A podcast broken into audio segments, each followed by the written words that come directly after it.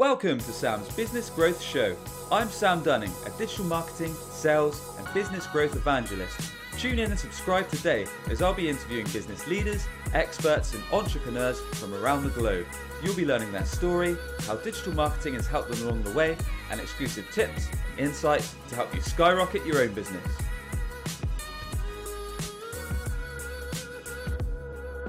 And welcome back to the show. I'm excited to be joined by Tiffani Bova today. Tiffani is the global growth, global glo- growth sorry, evangelist at Salesforce, a best-selling author of Growth IQ, host of the top 50 ranked What's Next podcast, interviewing well-known guests such as Seth Godin, Dan Pink, and Arianna Huffington. She voted one of the most influential women in California from the National Diversity Council a top 50 sales and marketing influencer by Top Sales World magazine, um, named a 2019 Thinkers 50, a top 50 global ranking of management thinkers, um, and a regular contributor for HBR, Forbes, many other industry leading periodicals, and she's appeared on broadcasts such as MSNBC, BNN, Yahoo Finance, and Cheddar. Tiffani, a warm welcome to the show. How are you doing? Thank you, Sam. Thanks for having me. What a great intro. I appreciate it. That's a very long list of accolades, Tiffani. I'm really excited yeah, to go through. I'm always them. like, you know, pick one or something. It's sometimes it's strange to hear. Anyway, thank you. Awesome stuff. So we're all excited to, to learn your story today, Tiffani. We'd love to learn a bit more about yourself. So kind of where you grew up, how you got into the business world, some of the key roles that you've had among the years and the lessons learned, and then perhaps we can get into some of your top recommended digital marketing strategies and business growth strategies that have helped you progress along the years. So if you could okay. kick it off and give us a bit more background on yourself, that'd be awesome. Sure. Uh, you know, randomly, I guess, and and uh, very fortunately, I was born and raised in Hawaii. Um, I didn't leave until I was almost 30. So my whole life, uh, I was spent all my time, you know, at the beach, I guess. That's the greatest way to say it. But it, it was a fantastic childhood and it really exposed me to all kinds of things culturally, um, from a food perspective. Like we had multiple New Year's because we do Chinese New Year's and American New Year's, and you know, people from all over the world would come and visit, and it was just a beautiful place. So sounds awesome. Uh, you know, I I uh, I feel blessed every day. You know, now, now it's now I reflect back on when people used to say, "Did you used to get island fever?" You know, when you when you lived in Hawaii, and I'm like, you know, I only wish that I could get out of the mainland fever and get back to Hawaii, but I can't seem to uh, can't seem to fly back. Unfortunately, I've been trying to get back to see my mom during this time, but uh, they're not letting anybody in really. So. Um, I moved to the mainland U.S. Uh, when I when I was close to 30. Um, okay. But I I had been doing kind of sales and marketing for um, a couple of businesses through my 20s. Uh, and you know, it was just really just to make a little bit of money and you know go to the beach. It wasn't anything serious. Um, but when I was in high school, I spent uh, a lot of time with my best friend's family that owned indoor arcades and outdoor carnivals. Uh, and so they had me run all the outdoor games at 16, 17, 18 years old. And so I was a crash course in business. Awesome. Uh, and I knew okay. I really, really uh, enjoyed it. And so when it was time to go to college, I was like, oh, I'll get an undergrad in business, and that's what I'm going to do, right? I want to be just like my friend's mom. She was sort of a big inspiration and mentor for me uh, when I was growing up. And uh, while at college, they they said mm, business isn't really for you. You need to find another career. And so, you know, uh, which I'm not really sure how to take that, but it was probably the best thing that could happen to me because uh, I, I didn't go down that business path and then go on and get my MBA. I just said, look, I'm, I'm going to learn from doing and got a degree uh, in something that I knew I probably was not going to pursue, but it didn't matter. You know, got out of college and then I just really kind of went heads down and, and, and found my way to technology. And then over 15 years, I sold and, and ran marketing and sales and customer service for startups, for mid-sized uh, tech companies. And then my last sort of real sales leadership job was at a Fortune 500 company by the name of, uh, of Gateway Computers. Um, and awesome. then I spent a decade at Gartner as a research fellow, which is the largest analyst uh, and consulting firm for tech in the world. If you're familiar with the Magic Quadrant or the Hype Cycle, that all came from Gartner. Uh, and I had to really learn how to be uh, an advisor, consultant, analyst Uh, and now I've been here at Salesforce for the past four years. So a very different path to get me here. Um, but now, you know, in reflective, when I look back, I can really tell that um, e- each job I had prepared me for what I'm doing now. Great stuff. Okay, so it's it's technology side of things is is your strong point, Tiffani. So you've been at quite a few organisations, and now, of course, you're you're at Salesforce. So, of the different companies that you've been at, are there any specific lessons that you could perhaps share with our audience, which tends to be mainly sales professionals, marketing professionals, and, and business owners and entrepreneurs, um, in terms of business, in terms of either managing teams or marketing strategies that you learnt along the way, or times that you've overcome hardship to help boost sales or revenue? Are there any, um, yeah, any any stories you could perhaps share with us throughout any of your experiences? Yeah, there's a there's a couple that come to mind. Um, I'm gonna try to go by career, if you will, or where I was working. Um, but it, it, was 2000, sort of the late late 1990s into 2000 2002 ish. Uh, I was very early in what was called the World Wide Web. Um, it wasn't called cloud and the internet and all that back then. And and I was Eloqua's beta client, which was you know, has gone on and been acquired by by Oracle. Um, but I was one of their first five clients in 2000 of how do we actually socially sell and chat online and um, sell something that's not tangible, right? It was in the cloud and uh, people didn't want domain names, small businesses, they wanted to put, you know, their company information in the yellow pages and phone books and they didn't know what the internet was and they didn't see the value. And so I was really early in that transition. Okay. Uh, and so um, I'd say that not much has changed since then. You know, like getting salespeople to really embrace the fact that there are these different models to sell, uh, especially you know now uh, that we're in the middle of a pandemic and you can't physically go and see people. You know, it really shows the power of how well you have to do marketing, selling, and servicing from a remote location. And and I don't and it could be your customer to your office, or now it's your customer to your office, which is now remote in someone's home. Um, and so the power of technology to actually bring those things together uh, is really important. And, and I think also during this time, we've seen where brands have not invested in technology and they're having a much harder time in overcoming uh, the remote worker, uh, the remote support, as well as remote selling. So that, that's sort of one big lesson of the sort of the value of technology uh, early on. the second lesson I'd say was uh, um, and for those of you listening or watching, you know, there's always going to be a time in your career where you have to kind of pitch up and say, I think we should spend money on this particular investment. I think this is where the future is going to go. What what is it that we should be doing, you know, in order to to capitalize on this opportunity? And we have a habit as humans uh, to get very excited about the opportunity that we have in front of us uh, and while pitching it to others that may be very P&L oriented or very ROI oriented, right? Like how much is it going to cost us? How quickly are we going to be able to get this paid back? Um, and what are the things we need to do? And the emotional argument you have in those situations doesn't work because they're coming from a very practical, logical, uh, numbers based decision, and you're coming from a very emotional decision. It's kind of like, you know, Mars and Venus, right? Total, two totally different things. Sure. Uh, and so a consultant um, at the time, uh, this was a Fortune 500 company. I was tasked with standing up a division of the business that was going to generate 300 million in turnover US. Uh, wow. And so it was a big number.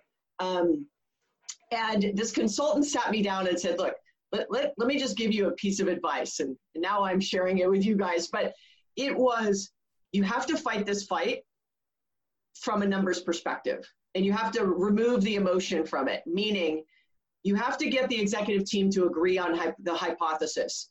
How many salespeople, how much marketing money, how many people in the field, you know, how much headcount can you have? And you kind of build this model, and all of those variables are agreed on as the hypothesis. And then I pitched it to the executive team. Now, lo and behold, my emotional argument was off the table. And they all said yes, because I came to them in the language in the way that they wanted me to come to them on versus coming with, I know this is the thing we should be doing, right? And so uh, now it became pulling the levers. So with every additional head count, I knew I'd get, you know, if I did X, I'd get Y. If I spent a dollar, I knew I'd get back, you know, a dollar 10 over time or whatever it might be. And so those, uh, that model and that hypothesis allowed me to remove the emotion altogether. Now, they decided they wanted to take heads away from me halfway through this sort of endeavor and okay. not lower the number, right? So hit your 300 million, you know, I don't remember the head count, but let's call it 50 head count, you know, million and spend in marketing dollars. Here's what you're going to be using, kind of all the things you're going to do. But now we're going to take half of it from you and you still need to deliver the 300 million. And I'm like, so did the hypothesis change?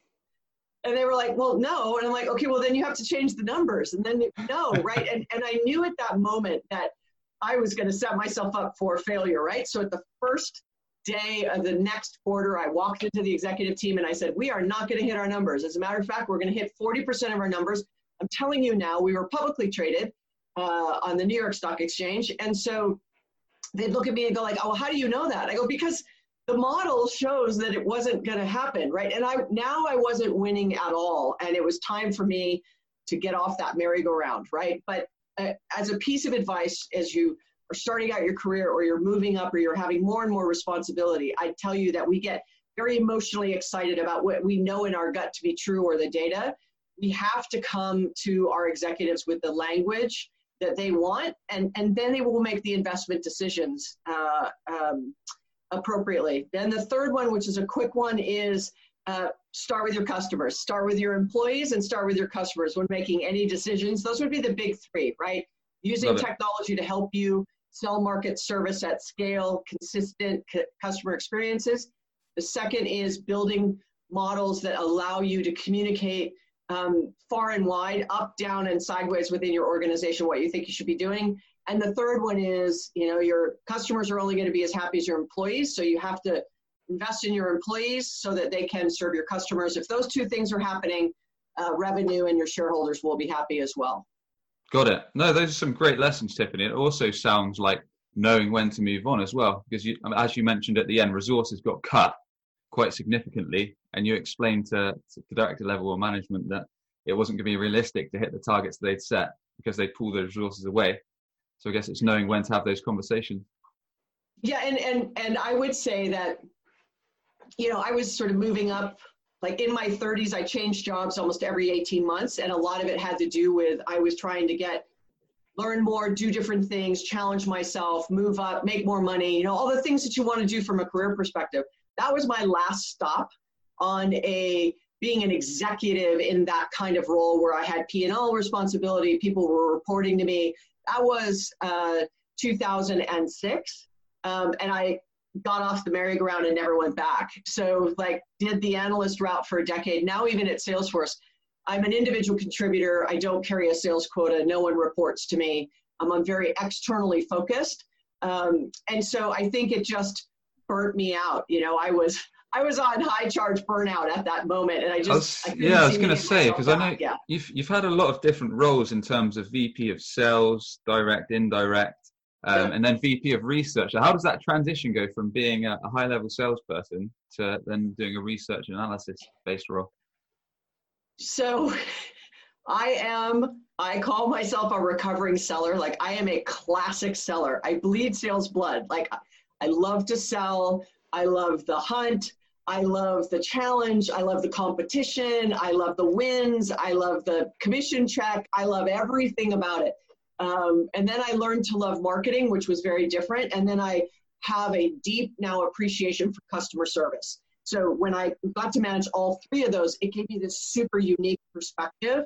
Um, but I was grinding to a point where uh, I was working, you know, 14 hour days, six, seven days a week. I hadn't slept in my own bed for seven straight nights in almost three and a half years. I'd completely disconnected from my life. I was heads down in my career and I literally hit a wall. Like I was at I was at a burnout and I realized that I was giving far more than I was getting back. And so part of the reason for me to completely change what I was doing was I knew I had to remove myself from that environment that I thrived in, but I, you know, kind of over pivoted in, if you will, right? There was no balance in my life whatsoever the first couple of years being an analyst, I had to, I kind of played one at work. I didn't know what that meant, um, but I'll tell you a story of the first day. So it was it was the annual kickoff of everybody from Gartner from a research perspective and a sales perspective. And at the time, 2006, it was about an 800 or 900 million dollar business. There was maybe 900 analysts and 3,000 or so salespeople. And so we were all together in Florida um, where we have our big symposium event, and it was our offsite. So now I'm in the room with all the analysts, and like two rooms down is all the salespeople. So this is my first endeavor of not being a salesperson anymore. And trust me when I tell you, like I've been a salesperson my whole career, like my whole life. Like I was, I was born to sell in that way. um, and so the leader of our uh, SVP of research is on stage talking to all the analysts and tells a joke. And it's a joke about this philosopher. First of all, I didn't know who the philosopher was. Second, I didn't get the joke. and everyone was laughing. And I was in the back row and I go, oh my God, I've oh, made no. such a mistake. I made such a mistake, right? And then two rooms down, the sales team is like screaming and yelling to the theme of Rocky. And in my head, I'm like, I've made such a mistake. Like, I'm supposed to be over there with those people because these people, I don't understand them at all, right? So it took me a good, it took me a good two years to sort of find my way. And then it was kind of four years before I started to learn how to have an opinion and use an opinion in a very advisory way by the time I'd hit sort of year five and six, and people are going like, wow, like, what'd you do the first five years? I was producing stuff, but I was producing stuff that felt very comfortable to me. It's when I started to stretch out of my comfort zone that I really kicked up my learning. And then I kind of found my way. So five, six, seven, eight, those years were deep putting out uh, uh, thought leadership that shaped really go to market models for some of the biggest, well, the top five tech brands in the world uh, I helped with the go-to-market model. I helped stand up the AWS entire go-to-market and sales model when it was nothing, and now look at AWS. Microsoft, SAP, Cisco, HP, EMC, Dell, IBM, a little bit of Salesforce, Oracle, and uh, you know, Box, Dropbox, Workday, you know, all the ones that were starting, Appirio, Twilio, like it, it was just what an amazing front front row seat to all that. And so I, I became this sponge and aggregator of all this information, and I learned how to. I learned a new superpower besides selling, which was sort of translating and putting and finding patterns together and telling those stories in a way that was uh, meaningful to the clients, and then changed action in what they were doing. So it was not an easy transition, but when it was time for me to no longer be an analyst and I was trying to figure out what to do, you know, I could have gone back and been a sales executive or a marketing executive, a customer service executive, Sure. And I didn't want to do it again. I felt like I'd kind of found my way, and it and all of it led me to what I'm doing here today, being kind of an evangelist for all these topics. Yeah, that's that was going to be my next question. Really, is that helped in terms of because you've got the sales experience, you've got the research and analysis experience, so you've got the full overview. So has that helped you in your role now at Salesforce as a global global growth evangelist? So you've got all these different say, perspectives.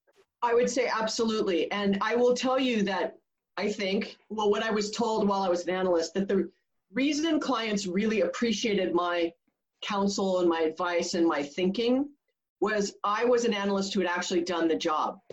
So I'd been a sales leader. So when I was talking to a sales leader, like even though my sales numbers, like 300 million obviously is a big number, but people sitting on the other side of the table for me, like, you know, one of my clients at a very large software company, uh, I think it's the largest software company now in the world, um, you know, her quota her quota was 22 billion. Like, okay. Insane. Insane. It's like a small country. Anyway, so although I didn't have a 22 billion dollar quota, you know, I had been a sales leader. And then, you know, I had run indirect channel programs and set them up as a channel chief. And so talking to somebody who ran channels that had 600,000 partners or 40,000 partners, I had an understanding or marketing, you know, what it actually meant to uh, do search engine optimization. Remember, I was really early, right? Or using chat or social. I was Constant Contact's beta client. When I started doing, you know, internet digital marketing, there was a half a dozen or a dozen Martech products. There are 8,500 Martech products today. In 20 years, we've gone from a dozen to 8,500.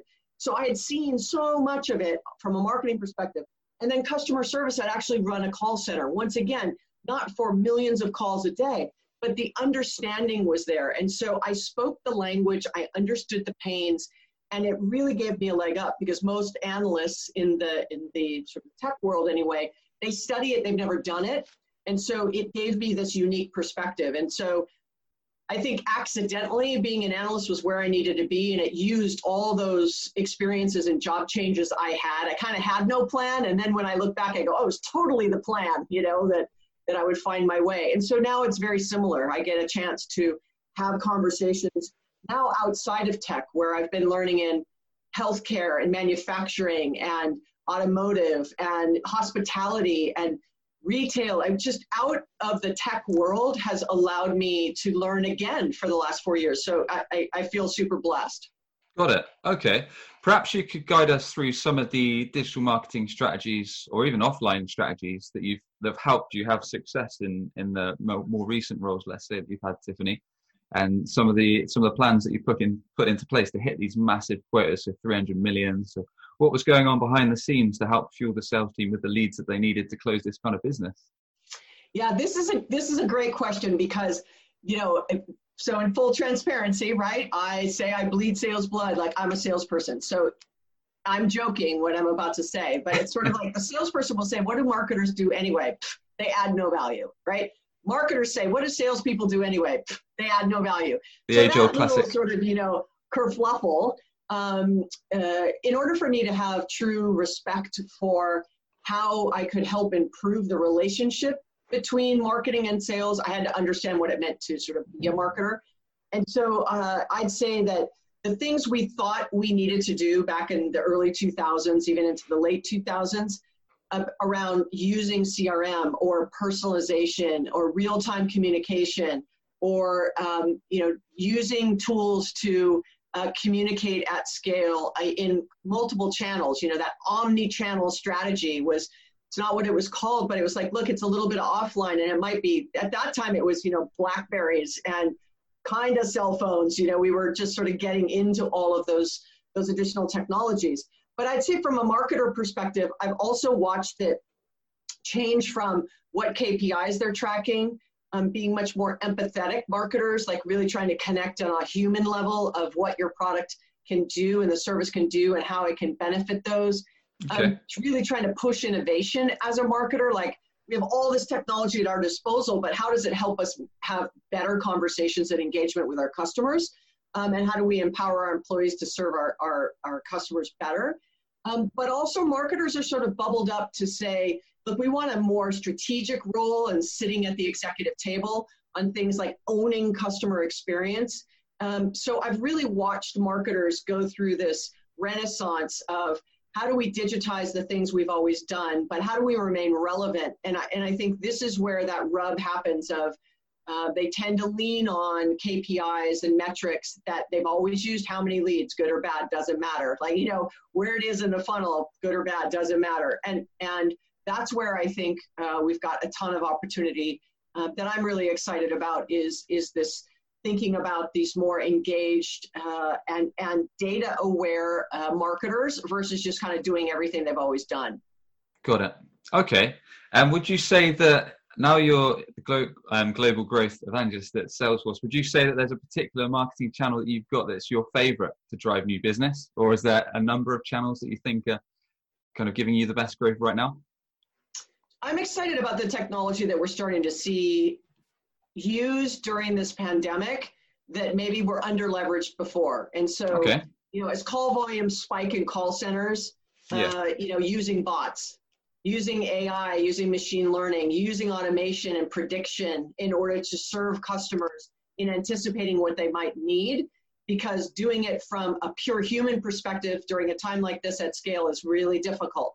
So watching companies stand up customer service from you know using bots to answer calls very quickly or knowledge bases uh, or chat uh, to make sure that we try to push service out to not just be email or just be phone calls because we know that the waiting time on phone calls has gotten larger. So if you can just chat really quickly and have an AI bot communicate with you at the basic level to get enough of the answers done, and then if in fact you need a human, like you know, then there's a path to do that. But if you could satisfy a good portion of them using the technology, uh, so I'm excited about the things not used. That's one. Another is the usage of video Um, sure. You know, using video as a way to communicate and not just you know having a Zoom call, right? Because I think there's also a level of fatigue happening right now. We're so much on video. Definitely um, agree. It, yeah. You know, it, it's like a day of meetings, face-to-face meetings from eight to five all day. You feel like you were in meetings all day. It's like you feel that same way now, but it's stressful because you you know you're at home and you have other other responsibilities uh, depending where you are in the world, right? Of teaching your kids and taking care of your animals and grocery shopping and healthcare and everything you you know, your everything you have to do. Um, so you know, I, I think that video is one that has been under leveraged. Uh, and then the third thing I'd say is that actually using CRM and customer relationship management and, and everything that surrounds that, uh, actually using it during this time in an effective way means you would have had to do all the work ahead of time, right? Who are your customers? Is your data clean? Do you have all their contact information? You know, are you able to communicate even with your employees that are now all working from home? Like, if you've never had to communicate with all your employees remotely, how do you do it now if everyone's working from home, right? And so I think marketers have a huge role to play in coordinating the communication internally and externally, but you have to do it with technology. Love that, love that, and that's a great point about the AI side of things. It's not something we've spoken about much, but it's really, really um, rings true now, especially as uh, during the pandemic, it's it's harder to get through to larger scale companies. So having things like AI bots or live chat on your website and things like that could be really useful tools. So that's a great point. Awesome. So for anyone that's tuning in, perhaps aspiring sales professionals or marketing professionals, as you've worked at very senior levels at some massive corporate companies, Tiffani, are there any tips or pieces of advice that you could perhaps share with them for someone work, look, looking to, to work their way up to that kind of level and how they can do that? Yeah, well, selfishly, I'm going to say, I'm gonna, I'll say, I'll answer that a couple ways. The first thing I'd say is that I, I wrote a book about 18 months ago, months ago called Growth IQ, um, and so it's published in the U.S. depending on where you're listening, um, but it's also published in the U.K. So there's a European version as well. Um, and so if you if you if you're so inclined to read it, let me tell you why I think it's valuable. Is I took sort of the 15 years of me doing the job, the 10 years of me advising about doing the job, and I and I looked for the patterns of what people have done to try to grow their business in a smart way. Uh, and I didn't reinvent the wheel. I I wrote the book I would want to read, which it's 30 stories telling you the little pieces of advice that I wanted to, to share. But I did it through stories of brands from around the world. So whether it's Red Bull, whether it's Kone, whether it's uh, uh, Sephora, whether it's Starbucks, like I've got, uh, you know, in all kinds of, of industries. And that's the way that I wanted to tell the story. And so what I defined was that you need to understand the context of your market first before you make decisions on how to grow. But then I found 10 growth paths that you can choose from.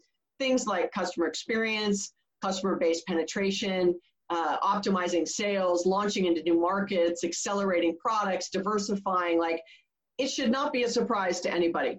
But what I found is that helping people focus on the basics and getting back to the things that really they need to think about was super helpful for us to describe and define how should you be thinking about growth going forward. Now, the opening of the book was all about 85 or 87% of businesses will hit a growth stall at some point in their history, meaning like two or three quarters of no growth to look to declining growth. Um, and now we're in a global growth stall. So everybody, every industry in every corner, you know, has had some impact to their business based on what we're dealing with.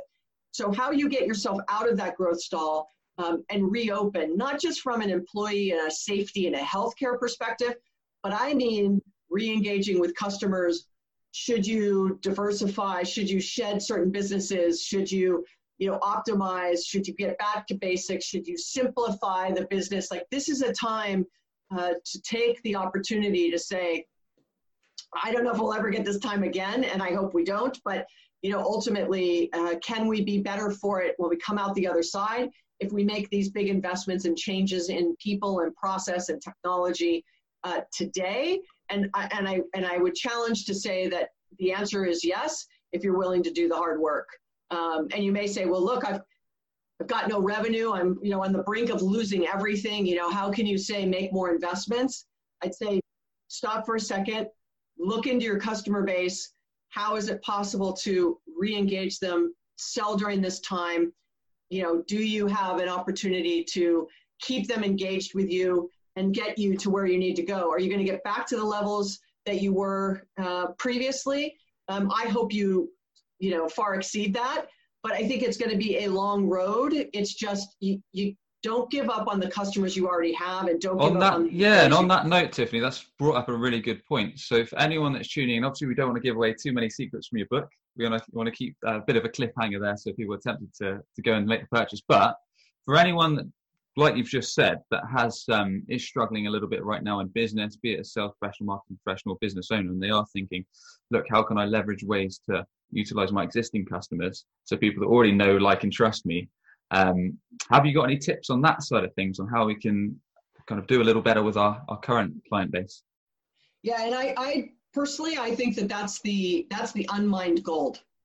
Okay. I think many many marketers get very um, excited and fascinated and distracted by the shiny new object of let me go get a new brand and a new customer, as do salespeople. Sure. Um, and so you know you have to make sure that you shift the metric if you're an executive to say hold on, do I do we want to go after net new customers right now or should we be taking care of the base, right? And so the challenge with taking care of the base is you have to know who they are. And that goes back to if you didn't have it ahead of time, I said it a few minutes ago, you know, this this pandemic has, you know, cracked open the underbelly of the fact that much investment had not been made around knowing who your customers are, capturing them into a CRM, et cetera. So selling into the base requires that you know who they are.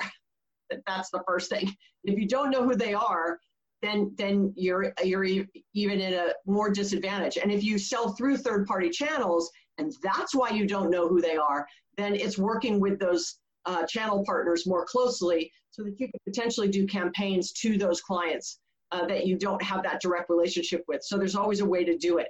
But I would say my piece of advice here is don't be tone deaf to the situation you have to make sure that you're very aware that the communication right now cannot be all about i'm trying to sell something you know i i, I realize that this is in many situations it's i'm going to keep my doors open or i'm not going to keep my doors open and i need to sell stuff that urgency should be there but it should be there with an empathetic tone um, and making sure that you are uh, letting the customer set the pace on the type and frequency and recency of communication you have with them then you'll be in a much better position got it Got it. And is there is there any way, any tangible ways we can do that with our customers? So it's it's always a tricky one I find when when people say be empathetic with your existing customers. So is it a case of let's say I've I've got an existing client base and I'm, well, I want to touch base with them all. So I, I I schedule a call perhaps for next week. I just say, look, I want to see how things are going. I want to see how you're getting on with our current product. I want to see how things are with you and your organization, and just yeah, just kind of understand how business is for you how cash flow is, how sales are going, how your staff morale is going, all these kind of things. Is is that that the kind of conversation that you mean, or is it something completely different? So that's part of it. I mean, I think asking how you are um, with no agenda behind it is important. But if you're using the, I just want to come by and see how you're doing as a door opener, and then you show up and you spend one minute on how are you doing, and you know another 59 minutes on trying to sell something, then you've blown the, the concept of being empathetic, right? Sure. um, and so I would say that, you know, you want to lead with that, look, we care about you, you're a customer. But also, you can't just go in and go, we're here to help you. Give some examples, like here are other companies we're working with, and this is what they've been doing to get themselves back to work. Because right now it's how everyone's trying to figure out how do we get back to work and that may mean working from home it may be in a hybrid it may be so if you've got something can, that can help them get back to work or you've got the ability to share with them stories of what others are doing or how people are using your products and services today sharing customer examples is a way to remove you from the equation and say i do really care about you know what your business is doing and i want to share some value and insights with you on what others are doing that kind of look like you or are in a similar situation and, and how can you learn from them? And so it may be doing, you know, a Zoom meeting with five or six customers and you get them together and it's just, hey, how are you? I wanted to get people together of like minds. Like, how are you guys getting back to work? And so it may be things way out of your comfort zone um, from a selling perspective, but how you behave right now, the things and the value that you add, the insights you provide, um, your clients will remember that long after this is gone. Like, were you there for them? Did you care about their well being and their employees and their family? Did you add value when you reached out to them? Or was it all about you? Were you just trying to sell and, and you had sort of no interest in what was going on with them? And those two things uh, will are in stark contrast and will stand out when um, things start to get a little bit back to some kind of normalcy, you know, and things stabilize. Sure. But I don't think things will ever go back to the way they were. I think it's going to be sort of this new future um, that we're going to enter. But I'd say that you're correct. There is a fine line between being empathetic and having it come off being inauthentic. It has to be authentic, it has to be caring, it has to add value, it has to provide insights. Got it. Awesome. So before we wrap things up, Tiffani, I know you've got a top 50 ranked podcast. So I'm sure I, I know for one myself, and I'm sure people tuning in would be interested to know how you've grown that so well because you've had some awesome guests, as we said at the start, Seth Godin, Arianna Huffington, a whole bunch of other well-known um, well-known people. So how have you built that up? Tell us a bit more about that, how why that started, and how you've grown it. Well, it was, uh, I had been here at Salesforce for a little more than a year. And, uh, you know, I, last year in 2019, I flew 365,000 fly miles. Um, and I was on six continents. I gave 100 keynotes somewhere in the world. And so for 14 years, I've been traveling like that and speaking like that and, and meeting all kinds of really amazing people when I'm backstage. Uh, and I have these really great conversations with with people who I, I know others would want to hear this conversation. So selfishly, I was like, hey, I, maybe I'll start a podcast so that I can have these conversations uh, with people that I've come to know doing what I do get to do every day. Um, and so I, I said, well, let me see if anyone would even be interested. So I reached out to like, you know, 10 people uh, and everyone said yes. And I was like, okay, well, let's give it a shot, right? And so you know, two years later and 70 so shows later, it's, it's every two weeks. Um, I've had on amazing guests, and, and I will tell you this I've learned a ton. Um, I feel like I'm, I, I, approach things differently. I have different vocabulary, and I, there's different subtleties behind my opinions and um, what I think, and it's really broadened my horizons on different points of view. I've learned a lot. Like, so for me, once again, selfishly, I've loved the conversations, but that's what it was. It was how do I take these amazing conversations I'm having with people I'm meeting uh, while speaking around the world and bring it to to others to hear. Awesome, and I certainly agree. I was much the same. I did it in a little bit of a selfish mindset, as in I wanted to learn from essentially people that knew different things to me and that were smarter than me. I'm not going to lie; I don't know everything. I'm a, I'm a sales guy, so I'm learning from from marketing leaders, sales leaders, business leaders, and at the same time, hopefully, giving value to everyone that's tuning in. And are there any secrets that you could share in terms of how you were able to get some some big names on there? Was that from contacts from from your own companies, or was there specific ways that you outreach to these these guys? Yeah, it was. It literally was. You know, in the green room, right behind stage. I'm like, hey, hey, we're both on stage. Like, I have this podcast. I'd love to have you on as a guest. I love what you said on stage. Sure, fine. You know, because it's a face to face ask. Got it. You know, they've.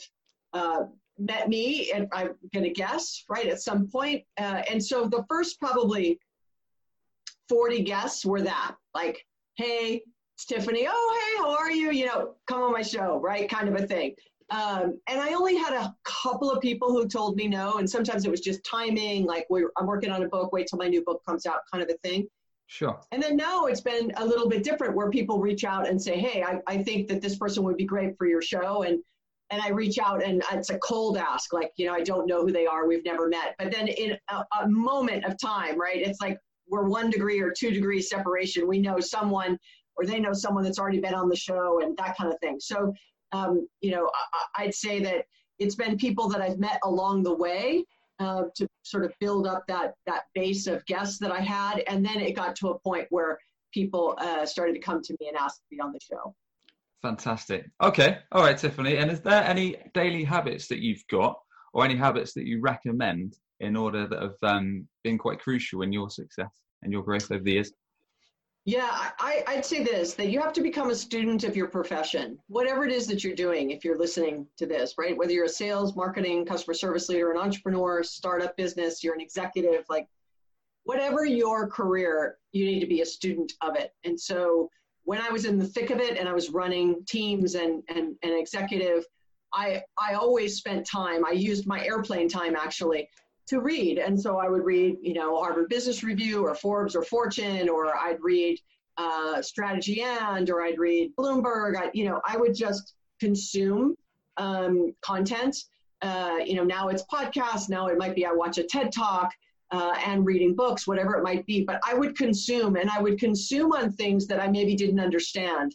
Uh, not exclusively, because I, I'm not a fan of saying, "Look, I'm not really good at sort of P and the P and L side of the world, right?" And I would always hire somebody who would be my financial right hand, and so I we were sort of a team. But did I need to learn everything about the P and L? Um, I, I, chose not to. Now, some may say, oh, that's dangerous, but I was not a CEO at that point, right? So I'm running a small division. I've got somebody who is, is my sort of right hand in that. But, but I would say that, you know, just being a student of the profession and always taking time and carving out time, half hour, an hour a day, uh, is super important because if you don't invest in yourself, how do you expect other people to invest in you? So um, I'd say that, that that's my probably greatest personal growth hack is to just spend the time uh, listening, learning, having conversations with people, uh, and really making sure that every day you go, huh, I didn't know that. Or even if it's 10 minutes of reading an article, it, it's just like getting up, standing up, and walking outside, right? And doing 10,000 steps a day. It's like if you have to do 10,000 steps a day, listen to a podcast. So every day you're doing your steps or you're walking your half mile or you're getting out of the house. Um, then you're listening to something so that you're stimulating that side side of yourself as well. No, I love that, and I think just just to add to that, Tiffani, I think it's important that people not only consume content but consume content in a way that works for them. So making sure that, just like you say, if you're if you're going out to do exercise, going for a run, going for a walk, walking the dog, whatever you're doing, it might be that you want to listen to listen to a podcast or if you've got time in the morning time in the evening it might be you want to read a book or it might be like me that you're really slow at reading so you prefer to consume videos consume podcasts. So yeah find out the channel that works for you. That's some really sound advice. Like that um, to wrap things up tiffani is there one thing that businesses should be utilizing from digital marketing so one channel that's going to help them grow from today that you could recommend so I would have answered this very differently before I wrote my book. I would say yes, and I would jump in to tell you the answer. Like, yes, I think it's this. Um, and now I don't do that anymore. Now uh, my my safe response to this is the one thing about growth is it's never one thing.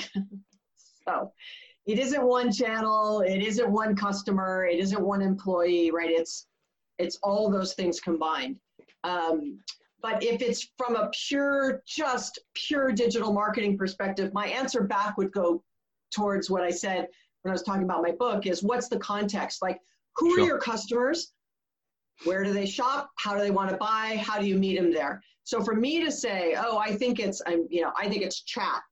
Well, it might be, but your customers are not on chat, or it might be video. Well, but your customers might. So for me to answer that, it would be a disservice. So my one piece of advice, um, no matter what role you're in, um, is the answer lies in your customers. So you have to find a way to determine how you found them, why they chose you, why they stay with you, what makes them buy, what do they like, what don't they like, you know, all those things, because then you go, how do I get more that look like them?